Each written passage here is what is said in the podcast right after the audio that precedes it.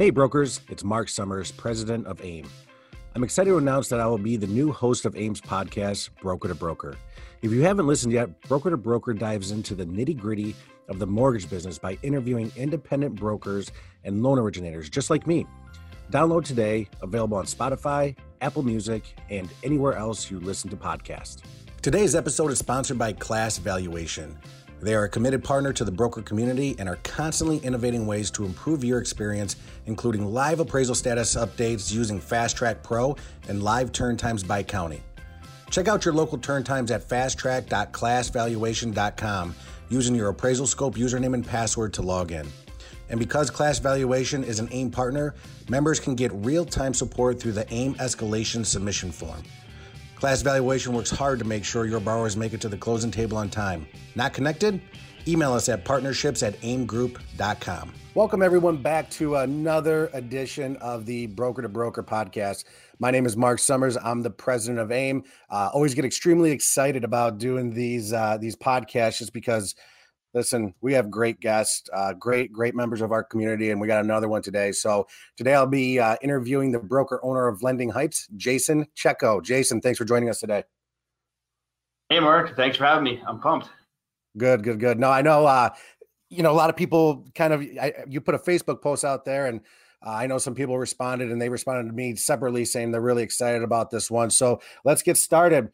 I love to hear how people got started in this industry. Give me, give me the background of you, your company, how you got started. Give me the whole nine. Sure. Um, I think ever since I was like four years old, I wanted to be a mortgage broker. Yeah, right. I know, I'm joking, right? I, I talk to people about it all the time. There's never a mortgage person that says, you know, I was that kid in kindergarten that, you know, drew a mortgage broker and put it on the wall. You know, all the, all the other kids were doing astronauts, doctors, lawyers. I want to be a mortgage broker. Never happens. It's it's it's really funny about everyone. Everyone I talk to in the industry about it, it's great.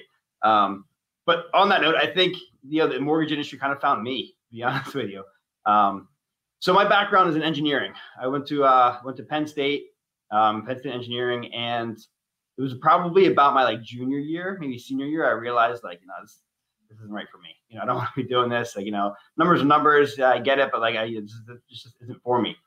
Um, and actually, one of my college roommates, his father owned a pretty big mortgage company. And um, I graduated in like December of two thousand ten, January two thousand eleven. I had my N M L S license, and that's a great one. All everything changed.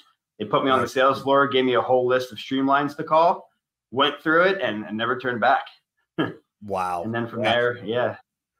That was back in the day. That right, right around that two thousand eleven mark is when our industry was going through drastic changes. Oh yeah. I remember being on the sales floor and everyone's like, oh man, this thing's for you. You never, you're not going to see yield spread. You even know what that means. And all those things. And I was in there just like, you know, but it's whatever, that's all I know. We're just going to, you know, go through these streamlines and rock and roll and then move forward. But yeah, from there, um, it was an awesome experience there. You know, I got to learn a lot, and then it's kind of progressed like everyone else naturally does. You know, I tried a couple of other companies, some larger shops, some smaller shops. Um, and then, you know, about two thousand fifteen, I originally grew up uh, actually outside like the Philadelphia area, and I moved out to the Pittsburgh area. And instead of deciding to work for somebody else, I said, let's give it a shot and open up our own brokerage. So it was myself and uh, one other partner, literally like in a closet on milk crates and laptops, trying to get everything off the ground and rocking and rolling. And the rest is history. We just kind of keep, you know, keep moving forward from there. So that was, you said that was about two thousand fifteen, you said? Yeah, two thousand fifteen. And you, you've been a, little, you've been a broker owner basically now for about six years, right? Yeah, September will be six years. That's when uh, that's when we hit our six-year mark. It, it flies. It's really crazy. Um, I mean, that was before. That was actually probably a little predating AIM and all that. It was kind of, you know, there wasn't much guidance there. It was kind of just go for it and see what happens. And uh, I mean, what you guys built is, is outrageous. You know, the the support and stuff you guys give is it's awesome. And even I think, you know, the growth that we've had recently is probably a good lot from AIM. You know, going from a tiny shop to like a medium-sized shop, and um, yeah, it's it's definitely an awesome adventure and exciting all the way through. No, I appreciate those kind words, and I always tell everyone, you know, the the one thing that we never talk about in this business is how fast, because we're on these rate locks. You're trying to close by the end of the month. You're trying to, if every year flies by, every time. It does. You know, you know what it is? When you become, when you come into this industry, your units, your standard unit is months. You know what I mean? It's not like, oh, what's going on next hour? What's going on next week? It's okay. How did this month go? How's next month going? What's our three month goal? What's our six month goal? So like when your, your smallest unit of measurement turns into a month, everything just flies. Never looked. See, there you go. Never looked at it that yeah. way. All right. So now you've had your shop for six years ish. It will be six years in September.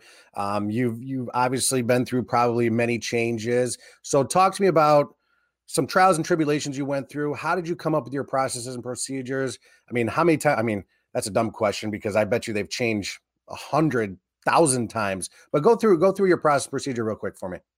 Yeah, absolutely. Um, the one thing that we do in this office and that we have in our leadership meetings, we call it SIDMER. Is this the little acronym we made? It's just a stupid acronym we kind of made in, in house here. S D M R, which is set expectations and goals. The D is do it. M is measure and analyze, and R is repeat. Um, and that goes to our whole culture. The reason why we made it simple and, and like that, so that everyone could be on board with it. And we can kind of just say, you know, if there's ever a process, great, try this, do it, go through the process, rinse and repeat. So, I mean, our process and procedures, I mean, I, I could drill down as, as, as far as you want, as far as, you know, how we, we bring loans to the, the company or what. I mean, elaborate a little more. How, how much detail do you want me to go into about our, our processes here? Get, get into it, man. I want to know how you guys are getting your business. Once you take an app, what happens with it? Go. Because a lot of people yeah. have different procedures and processes. And and I've always said there's not one right or better than the other, but I, I love it because I get better ideas. And I know everyone who's listening will get better ideas. Yeah, a thousand percent. So we are very strong process on the process side here. So what we really focus on is to try to make people experts in smaller portions of the process, right? So like as a single broker owner, you're an expert in everything. You need to know how to originate. You need to know how to be compliant. You need to know how to be a processor. You need to know half the time to be an underwriter so you can fight the underwriters. You have to know how to be a closer. You have to be post-closer, you know, all that type of things.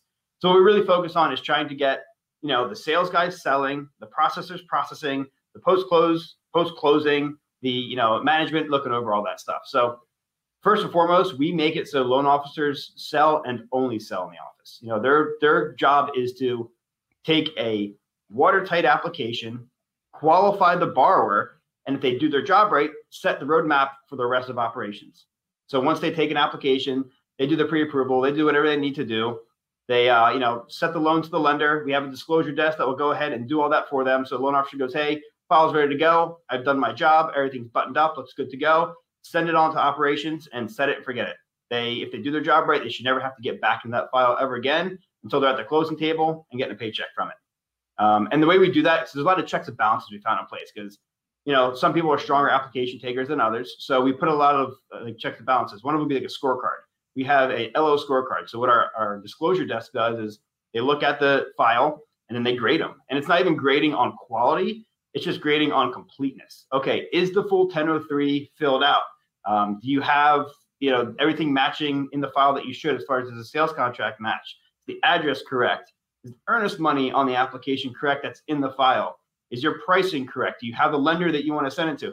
Basic, you know, checklist, things like that. But if they happen to miss something, it's public. And it goes out every Friday about, okay, hey, here's Jason. He has minus ten on his scorecard. And then there's Mark who has a one hundred. Um, and, you know, just naturally as loan officers, no one wants to have the lowest grade across the company. Um, so we put those kind of checks and balances in place right at the beginning of the process. Um, that's and awesome. It's more I've fun never... things. I've never heard of that. That's absolutely awesome. Grade yourself, and it's yeah. not to belittle anyone. It's just to get better. Exactly, just to get a little better. And we'll make it fun every once in a while. You know, that's, I think what we do is people get complacent. So if we don't make it fun every once in a while, um, people don't care about their score. So we'll throw in bonuses or, or like a gift card, like highest score at the end of this month gets a one hundred dollar gift card or, you know, something along those lines. Or they get ten basis points off the next loan they lock or anything they want for the next one, or free appraisal for a client, whatever it is, something like that. Um, so they're constantly competing for it, and it makes it so that the loan officer's job is only to, you know, qualify and fill out the application, and they kind of work together hand in hand. So sometimes when a, when a, when a file fails, it's because the application wasn't taken right, but sometimes because things are just missing, you know, little basic things like, oh, I didn't know the client had a gap of employment. Oh, I didn't know the client, you know, had two jobs or, you know, little things like that. So um, we really try to do as much as we can up front for the loan officers to just really make it a strong application. And if they do, they can just focus on getting more loans in and not have to worry about submitting loans, click, collecting STIPS. I mean, in theory, we allow them to not put a single document into the file if they feel confident enough doing that. You know, if it's a clean A plus paper W two client, you know, they can just run a quick uh, V O E, qualify them, send it, and it's a processor's jobs to collect everything and get it to the rest of the process. So basically you go loan officer, and I've always agreed with the, that first application you take. I've always said shit in, shit out. You know what I mean? Really? one hundred percent, one thousand percent. And then secondly, you have a disclosure team. So after the disclosure team has it, where does it go then?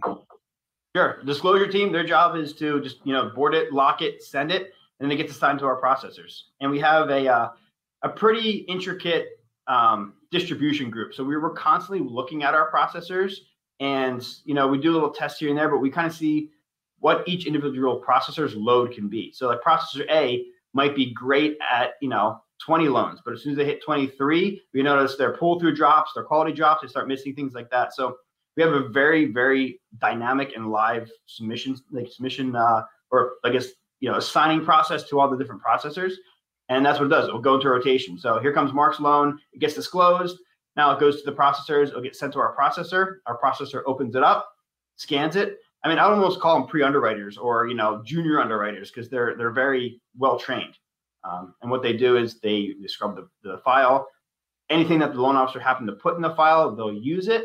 If not, they'll send out the welcome email to the client saying, you know, hey, Jane Smith, uh, my name is Jason, I'm the processor here in the file. Um, I need X, Y, and Z from you. Please send it to me, this, that, and the other thing.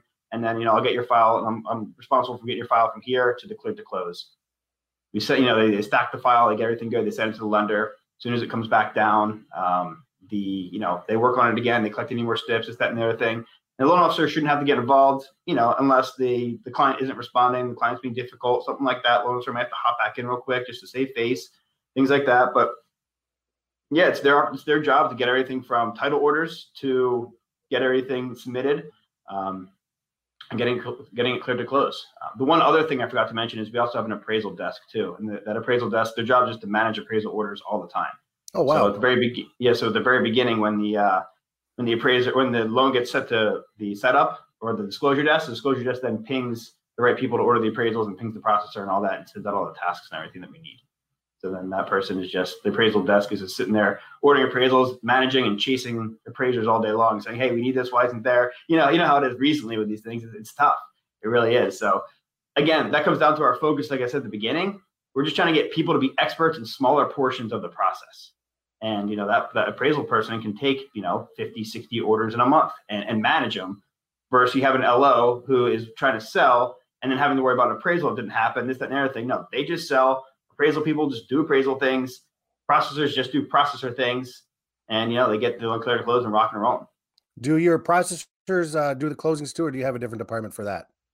No, they do the closings as well. Um, we're kind of spinning off and we're getting to the size where we do kind of have a quote unquote closer. It's more just like the operations manager. What we do is a lot of times, you know, once it gets to the closing part, if the processor is busy, we tell them, hand it off to the manager all day and they'll worry about the closing part. So that is kind of a position that's evolving at this point. And I think it's the next step. So once it's clear to close, the processors can just go back to working off active files, not having to worry about the, the back end, but that's going to be evolving to the next step. But yeah, so right now we kind of, kind of do, kind of don't. It's kind of hybrid. Yeah, no, no, I like it. And then The, the back end after it closes compliance, do you have, what what's that look like? Is it still the processors? No, we have a, uh, a post-close. So we have someone that's that works in post-close.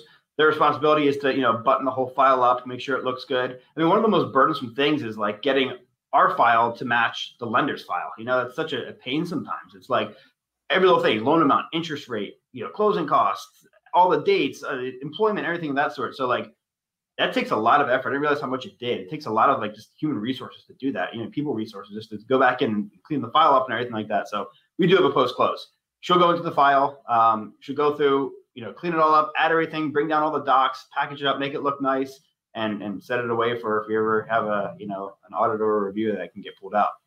In addition, that person's role is to withdraw loans too. So if someone's in the process, a loan gets withdrawn or a loan gets denied, it goes to them first, so then they can analyze and say, okay, this is a withdrawal, or no, this is a approval but not accepted, or this is a denial. Make sure all the stuff's in the file and everything got sent to the client for, you know, there's a thirty day, um, you know, no action taken notice that was sent out before it's pulled for incompleteness, little things like that. So again, having just like one person is super expert in the little parts, because those are little things you forget all the time. Like, oh yeah, this one's withdrawn for incompleteness.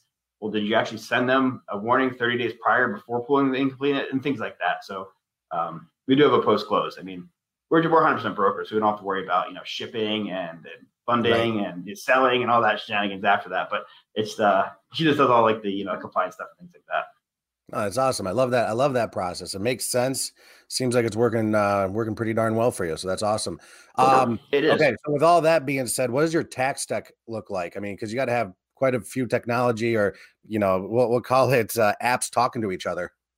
Yeah, absolutely. Um, we keep it pretty basic, all things considered. I mean, I feel like I'm a little guilty of like always wanting to buy the next best thing. You know what I mean? Like sometimes I wish I had the job of selling me tech stuff because, you know, I make a lot of money, man. Because like you see the next, it's great because there's all these awesome companies out there that are good at that stuff. You see this cool thing like, oh, I just want that little thing. That looks so cool. But then it takes so much more just to get into it, right? So like we, we I personally made it a point today. I try to keep it as simple as possible because of that fact. Um, but up front, we use LendingPad as our L O S. Um, we use Blink as our P O S. And uh, and Brand three sixty for all like the front end stuff. You know, that's that's pretty much it. Our LendingPad is like our we use that most for our like our tasking system. That's how we do a lot of our our tasking to different departments. Uh, it enables us to send tasks to certain people, um, send reminders, and all that types of things. So LendingPad's pretty strong that way. Um, uh, Blink's great just for the application side of things. Beautiful part about it, it's free. Can't beat that. Um, and then Brand three sixty is awesome. As I always say, me and free get along really well. Oh yeah, good friends, a thousand percent. Um, and then for like a C R M, we use Encelerate, uh, and that was the big one. I have to give them a little bit of a shout out because I've been through a, a lot of different C R Ms, and it's because you know there are a lot of good ones out there, but they take so many resources to build out and get it customized to how you want it for your exact you know stack. They were like the the you know the concierge of of C R Ms. They really helped me build it out, get it all cleaned up, make sure it integrated. Anytime you need help, they're there. They do most of it for you. It's not cheap, but they do a great job and you get what you pay for. Um, so we use Encelerate, and that talks really well with LendingPad as well. So we, again, it comes down to like, you know, making it all smooth. So when someone changes a date, said from initial submission to approved in LendingPad, now a whole set of triggers and things go out and Encelerate, go out to the client, go out to real estate agents, all those different things so that we can, you know, just keep that automation going so people stay in touch, and communication is key after the whole process. Um, another one that people really don't realize, this one, Office three sixty-five. So many people use, you know, um, Outlook or Word. Office three sixty-five has so much automation capabilities and so many built-in tools that I wasn't even aware of until a couple weeks ago. We started implementing. Um, you can really build it out strong. You know, we use Office three sixty-five for our OneDrive, you know, to back everything up, our email. But you can do automations where like, you know, if an email comes through with the word appraisal on it or this name on it, these three other people get pinged. Or if a file gets pulled in and it has this on there, it gets saved to this file and goes to this OneDrive and all these different things. So like Office three sixty-five is super, super, super powerful. That and it's pretty easy to use. I don't think many people realize that. Um, so we use that a lot. And we're starting to use that a lot more for automation and trying to make things, you know, talk a little better to each other. They have like schedulers in there, different like easy forms and surveys you can send out, like all the stuff that I always thought you need to have this fancy developer for. They make it easy enough for me to use. It's like one big button. It's like, do you want this? Yes. Do you want that? No. Do you want this? Yes. And it works, you know, across the board. Um, uh, it's, I've, I've, as, like, I haven't heard that one. I, I like it. I mean, it's another resource, and that's what that's what yeah. this is all about, is giving as many people as many resources as we can. Yeah, a thousand percent. Obviously, it's it's super super helpful, and it, it's really easy to use. It. I mentioned most people use it, don't even have it. You don't even realize that it's all there to use too, on top of it. Um, I'm trying to think what else we have. Uh, Post-close, we use Signpost, you know, for reviews. So we're constantly pinging people for reviews um, after with Signpost. And then uh, Kahoot for training. That's a fun one. Have you ever experienced yeah. a Kahoot? Yeah, I have. I have done Kahoot. Uh, we did a little fundraiser for one time for, for my kid's school. Yeah, and that's great. I mean, it's it's so cheesy, but it works so well. You know, it's people look at this like, what are you getting me into? And then you hear them, you know, complaining about it. This looks like, you know, my, my son's kindergarten education. But then in the background, you hear people talking like, oh, I beat that person. Or I got this little quicker. You know, it, it works. It really does. And it's great. And it comes down to that like friendly competition again, you know, across the board. Um, so you make your I own. I think Kahoot. That's pretty much it. You make your own Kahoots, right? So is that how you kind of do some training too? Yeah, that's one hundred percent how we do some training. You know, constant Kahoots. Um, You know, constant just little little information here and there. There's like, I mean, put yourself in the seat of somebody. You know, when someone blasts you with all this information, you're in a seminar, you're in a class learning about something, you're thinking about the loans you need to get closed. You're thinking about that that realtor that you're dealing with. Like, no one actually retains much information during a quick class. But the follow-up is, is, is the fortune's in the follow-up. You know, if you, if you set something up where you can, you know, three days later, just quiz people on the basics of stuff that you wanted them to know, they'll retain it a lot longer, especially if the competition, especially if they have to beat their coworkers at it too. And it really just, you know, helps people retain it and learn all the information. Nice. So, okay. So speaking of training, how many, how many loan officers do you have right now? Uh, about active loan officers, I think there are sixteen active loan officers. That's awesome. So how was, uh, tell me about your training slash onboarding process. What did that look like? Um, well, I mean, it starts from the very beginning, a thousand percent. So like when we bring somebody on, um, even just from the interview process, it has to be like the, the wow factor, right? From the very, very beginning. So I'll, I'll take you from the very beginning. If someone comes into our company, we got, you know, a loan officer is going to come in for an interview. The first thing we do, as soon as they walk into our door, we'll have like a, a whiteboard or an easel out there that says, you know, welcome Mark to Lending Heights. And we'll make sure that we have, um, you know, one or two people there to welcome them. In addition, we'll have a couple team members call that person and say, hey, Mark, my name is Jason. I'm a processor here at Lending Heights. Um, I was talking to my sales manager, you know, Kristen, and she mentioned that you are uh, you're coming in to interview. That's great. If you have any questions about the processing side of things from, you know, someone that's in the weeds, let me know. You have here's my here's my number. We can talk about anything. So then they come in. They uh, you know they they go through the interview process. They sit down. We always make sure that they leave with something in hand. If it's a koozie, if it's a pen, if it's a T-shirt or something like that, sit them down, interview them, talk them through, give them a tour of our our, our place here, show them the energy, show them all that, and you know if they're a good fit, we'll figure out from there. I mean. The interview process is pretty flawed, right? I mean, that's how I look at it. When does anybody come into an interview and say, I'm going to be an okay employee? Right. No one does. You know, it's flawed. And, you know, you're going to try to impress people. They're asking questions. You're going to shoot it out. So we found that, like, trying to break break down the barriers as much as possible during the interview process helps. Um, some of the things that we do during that is, one, we'll we'll take them over to the shuffleboard table and play a quick shuffleboard game. Like, hey, come over here. Let's play a quick shuffleboard game. You know, kind of just break it down and make it more comfortable. Um, we'll do some like role playing. So like if we're hiring for like an L O position, we'll, you know, even if they have not know nothing about mortgages, we'll send them out a little script and say, hey, learn these five points. And then you're going to sell this to me when you get in here.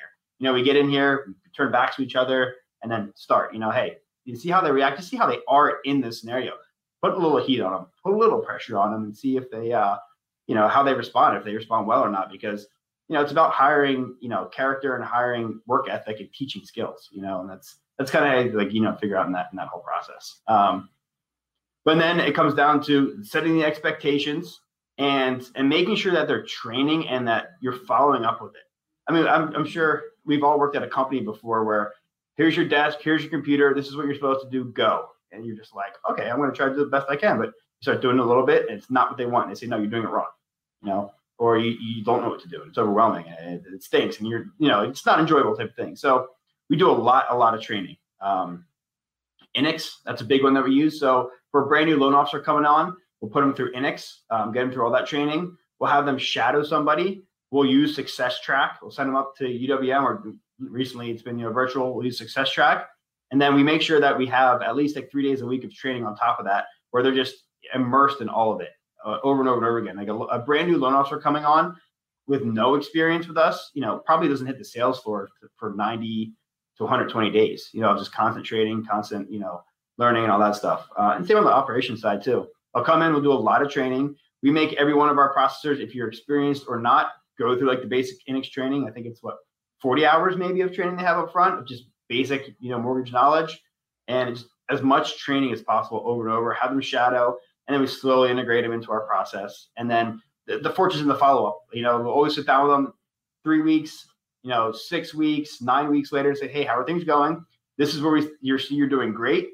This is where I think you can improve. How do you feel you're doing? You know, those basic, those basic conversations just to see how, how everything is and really feel them out if they're happy here or they're not. And those things. That's great. I know. I, I love it. I love it. Now, okay. So you use, I see how you do all your training. Uh, you've owned your company for six years. You, do you still originate? I don't. I do not. Okay, so how, how did you make that transition? Because I know a lot of people start out as one, two-man shops. They're originating, and we're all control freaks here, pretty much. How did you let go? I don't know if I ever really did. I think I still think back about it. um, but no, it, that is absolutely one of the hardest things to do. It's so hard to do. Um, I remember when I did it, August two thousand eighteen, that was the day, that was the month I stopped, because it was like such a milestone for me to be like, all right, Jason, just put it down. You'll be good. It'll be okay. Just put it down. Things will work out for the best. Um, so how did I do it? I, I really just set the expectations. Um, you know, I went through our whole SIDMER process again. Um, I made sure that, one, it was more internally to tell myself. So I made sure that I had people trained around me to understand exactly what the expectations were. Um, and then two, you know, I was just super involved in the whole process, where it was like, okay, if I'm not originating, I'm going to make sure all my originators are originating and going as strong as possible. So, you know, I put my seat out there in the sales floor next to everybody. I was constantly looking over people's shoulder just to make sure that, you know, my biggest fear was that, you know, all the production would drop and, you know, we would go under, you know, all those types of things. Um, so it was just really just setting expectations internally to do it and making sure that the support team was there and everybody was trained up and ready to rock and roll, um, you know, to kind of make the transition. But it was really more of just a, a Band-Aid rip. Just do it, go, and, and figure it out later type thing. Okay. I love it. Um, all right. So you're, you're, you run the shop now. You're not, You're basically in charge of it. Well, you are. You're in charge of everyone. And also with that comes is just like a, a team and company culture. Explain to me your culture a little bit, and how, how did you get there? Yeah. Um, so, I mean, we take a lot from all the, all the great wholesale lenders that we have. You know, we, there's there's a lot of huge companies out there in the mortgage space and outside the mortgage space that they've kind of figured it out already. There's no need to like reinvent the wheel. It's kind of just picking the things that you like from all that and kind of putting it all in there. So it starts from day one, right? And it starts from leadership down. So if I come in, it's like it's like telling somebody, hey, you have to be in the office at nine o'clock, but I show up at ten o'clock every day. No one's gonna, no one's gonna follow that culture. It's a terrible, terrible way of doing anything. So it's, it starts with the top up. So our leadership here, we make sure that in and out, up and down, everything they do, you know, extrudes that culture um, through just you know communications, through everything, and we make it very clear what our culture is. And, and use that as a backboard, you know, like the one that U W M uses all the time are thumb pointers, right? So when you, like, we, we definitely have taken that from them one thousand percent and used something similar in the office. And it's like, okay, here's the problem. Great. What could I have done better? Hey, you know, Mark, as your, as your leader, I could have trained you a little better. What could have you done better? You know, like it's kind of elementary, but like you just constantly have to be doing it. It has to be in the front of everything. First thing is, okay, in this situation, what part of what, what pillars or what part of our culture does this match, and how can we have fixed it type thing? So it's making sure that it's always up front and it's it's in the expectations. Back to like the whole onboarding and everything. The first piece of paper I give people when we interview is like, you know, our quote unquote pillars. Like, this is what Lending Heights is all about. Please read these. If you don't think the, if you think these are cheesy, if you think these are, are weird, great. Nice to meet you. There's the door, you know, type thing. So we, we start from the ground up, and it really has to be woven deep, deep, deep into the fabric of everything. Um, every week we have our sales call. We'll go over we'll go over one of our, our cultures or something that was like, hey, this is a great example of how this person did that culture, or here's a great example of how this was not our culture, and things like that. Um, so like it's it just really has to be, like I said, just like woven deep, deep, deep into the fabric. You have to spend time doing it. That's the thing. You can't just be like, yep, we are thumb pointers, and then you start running around and be like, you did this and you did that. Like, it really starts from the top down. So like the, it took a lot of training personally, internally for myself, just to be like, all right, these are the cultures, stop, think about it. How do you move forward with it? Like in every situation, because there's times where you're just like, you, you know, you want to say like, why did you do that? At what point did you think this choice was a good idea? You know, like right, right. Things like that, or like, oh crap, I should have done that. Or that was a big mistake, you know, like little things like that. So it's kind of just like, everything has to be translated into the culture and then communicated. Love it. Love it. All right. So give me some examples of what do you guys do? Give me something where, where when I look at Lending Heights, I go, oh, that's something cool that they do. Yeah. So we, we constantly, like a big thing, COVID kind of threw a wrench into it, but we always throw big company events, right? Um, every, every month, well, we used to have happy hours, top golf, golf outings. Like we make it a point to give back to the community and also include the community. So like every month our team can absolutely look forward to something huge. Um, because of COVID, that kind of threw a huge wrench into things. But we had like a big awards ceremony, um, you know, a couple months ago, where you know we had to rent out a, a venue three times the size that we needed, so everyone could stay spaced out and all that. Give out, excuse me, a lot of recognition and things of that sort. Um, our L O scorecard, that we talked about at the very beginning. That's a big part of the culture where people compete just for, you know, rankings and, and, and submissions and closings and things like that. Um, another most recent one is we had a shuffleboard tournament. So I created a whole, you can see it on our Facebook page too. So you can document if you guys, you know, if you want any interest in it and see how we did it, you can see it on our Facebook page at Lending Heights. We pretty much put together, you know, an April or March Madness bracket, randomly pulled things, and the entire company competed on shuffleboard, and the winner won. We called it the prestigious award, which is, you know, a plastic trophy and uh, and the gift cards. Um, so, you know, they're constantly coming in, and it's a great way for people to interact too. It's like processors actually, you're interacting with the loan officers when it's not a an issue. You know, it's it's for more pleasure and things like that. So, company events we do all the time. The the shuffleboard competition. Now that things are opening back up, you know, we're gonna just keep keep pushing for those types of, you know, social events and things like that. Oh, that's awesome. I love it. Yeah. You know, and that, that's the thing that we have to enjoy a little bit more is, is the people that are around us. I, I, I think, I mean, there's, there are so many good people in our industry, and, you know, we get stressed out. We're so focused on turn times and closing and how we do all this stuff, but the, you know, we got to really celebrate the people around us. We really do. I mean, especially last year, like all, anyone that made it through last year, we all came out way stronger because there was points, I'm sure, in everyone's position where it's kind of like, first you're scared. Oh my gosh, you know, where are the loans? What's going to happen? And then it was like drinking from a fire hydrant, and it's like too yeah. much. How do we do this? What's going on? Like everything's breaking down, and it's so hard to keep that, you know, stability through everything and keep people happy when they're like, you know, recruiters are going crazy and, and banks are changing guidelines every day, and keeping everything together was uh, definitely tough, but we're all definitely stronger from it. And you learned a lot about people's characters and everything coming through that whole thing, and, and make good friends too, you know, people that band together and got through it now. It's almost like, you know, we're not, our production probably hasn't dropped nearly as much, if not it's increased since when, you know, the quote unquote refi boom happened. And, but now we don't feel stressed about it because we kind of know what to expect. We, we've learned to work through it. Not when, like, you know, like I said, drinking from a fire hydrant, it was like, everyone's like, you know, on wit's end, everyone's freaking out, going crazy. But now, you know, we can, we're kind of used to it. It's leveled off, and now we figured out, great, we've been through that. That's nothing. Let's keep going. Just double it. Let's keep, you know, keep going. That was, that was nothing. Yeah, I know. And and I, I started this business in two thousand one. And I'm going to tell you right now, I learned a lot. You you hit the nail on the head. I learned a lot about myself. I learned a lot about a lot of other people as well. So, but you're right. We, hey, I've always said this, and it's, I'm probably a broken record, but I truly think mortgage brokers, loan officers, processors, closing, anyone who's in this industry are the most adaptive people out there. Oh yeah. I don't disagree with you at all. It, from every single aspect of it, you just, you, it's because it's like, it's, it's a very unique industry. I always think about like, why, you know, why are, is it like that? It's because it's an industry where like, you always have to make sure the next person's satisfied, right? And I don't know if there's that many industries that are like that. Um, yeah, it's a service industry, but for example, you know, as a mortgage broker, we have to make sure the client, the real estate agent, they're all satisfied.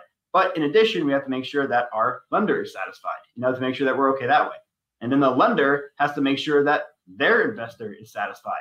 And if it, that's where it stops. If not, they got to make sure that the G S Es are satisfied. You know what I mean? So like at the very beginning, we got to make sure all the all four of them are satisfied, plus the front end. You know, right at this point. So it's, you have to be super adaptive. You have to be, you know, you have to be the smartest person in the transaction and, and make everyone else think they are sometimes. You know, like yep. just to just to keep it the glue and keep everything going. All right. All right. We're, we're, we're winding down here, but uh, I always like to close this with basically saying, hey, the floor is yours. You've been, you're, you're a veteran in this industry. You know, there's a bunch of new people coming in. We got, a, you know, other veterans that have been in this, or that have been in this industry for a long time. So what's your one thing you want to get across to everyone, or, or one piece of advice that you would love to give out? There's, there's like a hundred, but if I had to uh, take it from the top, I would say, get comfortable with being uncomfortable. That's one of the things that I kind of, you know, took to heart, and it's worked. Like things aren't going to go right. You know, like I said, you have to please the six people after us and during this process. So like, if you can embrace, you know, there's no such thing as problems, they're just, just opportunities. You know, that's how you got to look at it. Every time there's a, a speed bump or something in the road, that's just an opportunity to learn from it, get better, and, and, you know, just get better at learning and getting better. You know, simple as that. So like you kind of have to focus on the getting better part and not not looking back at all those things. So I would say, you know, get comfortable being uncomfortable and just keep, you know, chopping your feet. Think of it like when I played high school football, it was, you know, when, when the sled wasn't moving, what did you do? You just kept chopping your feet. And eventually that huge heavy machine just kept going. And next thing you know, you're dragging it ten, fifteen yards, and it keeps going down the, down the, you know, down the gridiron, and the momentum just keeps going and everything like that. So um, yeah, just keep chopping. And, and, you know, there's always light at the end of the tunnel, you know, at the other side. So just, you know, get comfortable being uncomfortable. And that's how you learn best, because when you're, when everything's comfortable, you're good. You know, there's only opportunities and there's no problems to worry about. You just keep rocking and rolling, raging, and, and growing this broker space. Yeah, I, I've been using the term, and even uh, I actually coach high school basketball as well. And I've I've been using the term a lot. Embrace the suck. Yeah, that's right. Someone someone handed me that that book, um, Gleason. I am I'm, I'm blanking on his first name, but um, yeah, I, I got the book the other day, Embrace the Suck, and it's really funny. One of our loan officers, I had it, I put it right on his desk the other day. As soon as you walked in, the first thing you saw was his book that had the title across it, Embrace the Suck, uh, and it's so true. It really is. Like once you once you get comfortable, like. Bring on all the problems. You know what I mean? Like it's to the point where some guys come in my office and they're just like, I had this huge problem, problem that's going on. There's real estate agents, anger, all that. And I was like, look, this is, the, this is the mindset that I'm going to go into this with. At the end of this conversation, we're going to try to get this real estate agent to say thank you and say, this is a great experience. So, you know, they come in screaming, yelling, saying, this is the worst experience ever. I can't believe this, blah, blah, blah. And then I'm going to do everything in my power and I'm going to think about it. Just say, okay, how am I going to get them to say, well, thank you, Jason. That was great. You know, at the end of the conversation, right. It's hard to do, but you just go in there like, all right, I got this. I'm going to make him say thank you to me at the end of this. Uh, that's how you should go into every every single. Like I said, there's no there's no problem. We call them opportunities here. Just go into the opportunity, thinking like think of it like that. Yeah, and one one other thing that I got from you, Jason, is the fact that you know you didn't say it in these words, but you you have no problem like trying new things and going through trials and tribulations of everything. Just try it. Who cares? It might work. It might not. one thousand percent. Uh, that's another line item that we put right in our interviewing process. If you don't like change, we are not the place for you. I make that very explicit. And we, we put it into our culture where we are trying to change all the time. You know, like every meeting, it's like, okay, at the very end of the meeting, we just have a quick little section. Okay, give us some change ideas. As we talk about, like, you know, what can change? And I mean, I tell people throw anything at the wall to see if it sticks, you know, and, and then we'll talk it out.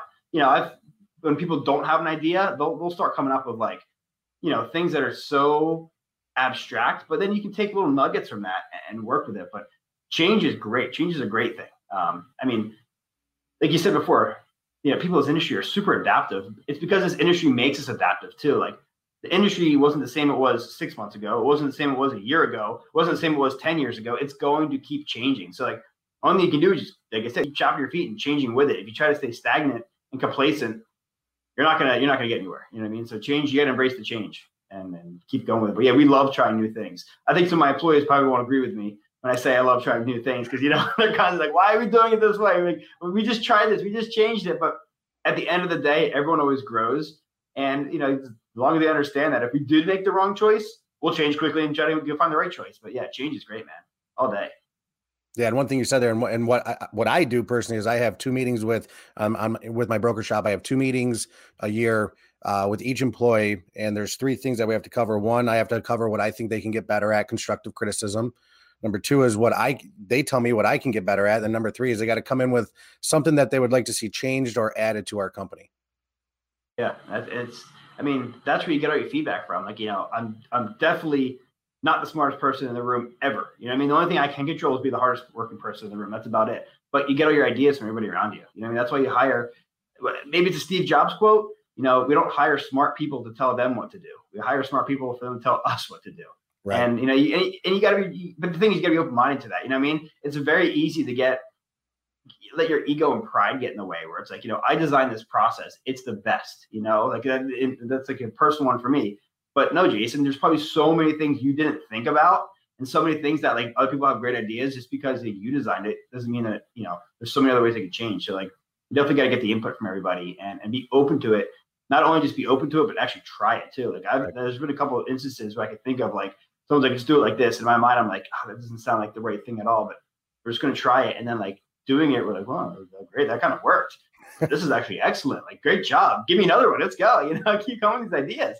Um, But yeah, it comes down to change, and it comes down to the whole culture too. Like we talked about before, like people got to be expecting change, and they have to be okay with it. You know what I mean? Because then, then people are just miserable, and when, when one person's miserable, it, you know, misery likes company. Things spread, and, and it just brings down the whole, you know, morale of the entire company. So it's just about setting the expectations and everything. You know, when it comes to originating, set the expectations. Like, hey, yes, this is a very difficult file. It's going to take forty-five days to close. No ifs, ands, or buts about it. And there's probably a ten percent chance it doesn't close because of this, that, and the other thing. Um, versus, you know, setting expectations for our employees. Like when you come work here, we expect you to follow these guidelines, you know, these culture points, and we expect you to be able to change and change a lot. Like you said, like right now, if this isn't for you, you know, walk out the door, because it's, you know, this is what you're going to expect. And, you know, put it in there, and then keep following up with it too, where it's like, hey, three weeks in, you know, how are everything going? Don't forget, these are the cultures. Don't forget change, you know, until they really get used to it. So once we have those, you know, like I said, like the, the three, six, um, nine week meetings for everybody, we just keep reiterating what our culture is. Like, you know, hey, do you have any questions about it? You know, those types of things. And, you know, you if they stay for like ninety days, I think they're they're staying for life, or until another opportunity comes down the line. But, you know, they're staying for the longer term versus the shorter term. Love it. Absolutely love it. Well, Jason, hey, listen, thank you. Thank you for all the knowledge you have given us today. I know we're all super busy still, but you're taking time out of your day uh, to, to, you know, drop knowledge on us, and can't appreciate you enough for that. I mean, right back at you guys. Like I said, uh, we opened up in two thousand fifteen, but I think our explosive growth has been from AIM and all the support and all the network and all the brokers are better, all that stuff. So right back at you. And, you know, I'm open to anything. If anyone has any questions, comments, concerns, I'm always open to chat and learn from everybody, because there's a lot more we can learn too. That's awesome. Thanks, Jason. And, you know, once again, thank you for joining us. And uh, brokers, if you want to get caught up on all of our past podcast episodes, please head over to aimgroup.com backslash broker to broker. You can also listen to all the Broker to Broker podcast episodes on iTunes, Spotify, Google Podcasts, anywhere else you can download uh, podcasts. So please rate our podcast and leave a review, subscribe. It helps us get the, the podcast out there and spreads the word that brokers are better. So once again, Jason, thank you. Everyone, thanks for joining us, and we'll see you on the next episode. Join our Brokers Are Better Facebook group. Be a part of the Brokers Are Better movement by joining the exclusive group for AIM members and independent mortgage brokers to share best practices, network, and help our community grow. Head over to Facebook and search for Brokers Are Better, select the group, and click to join.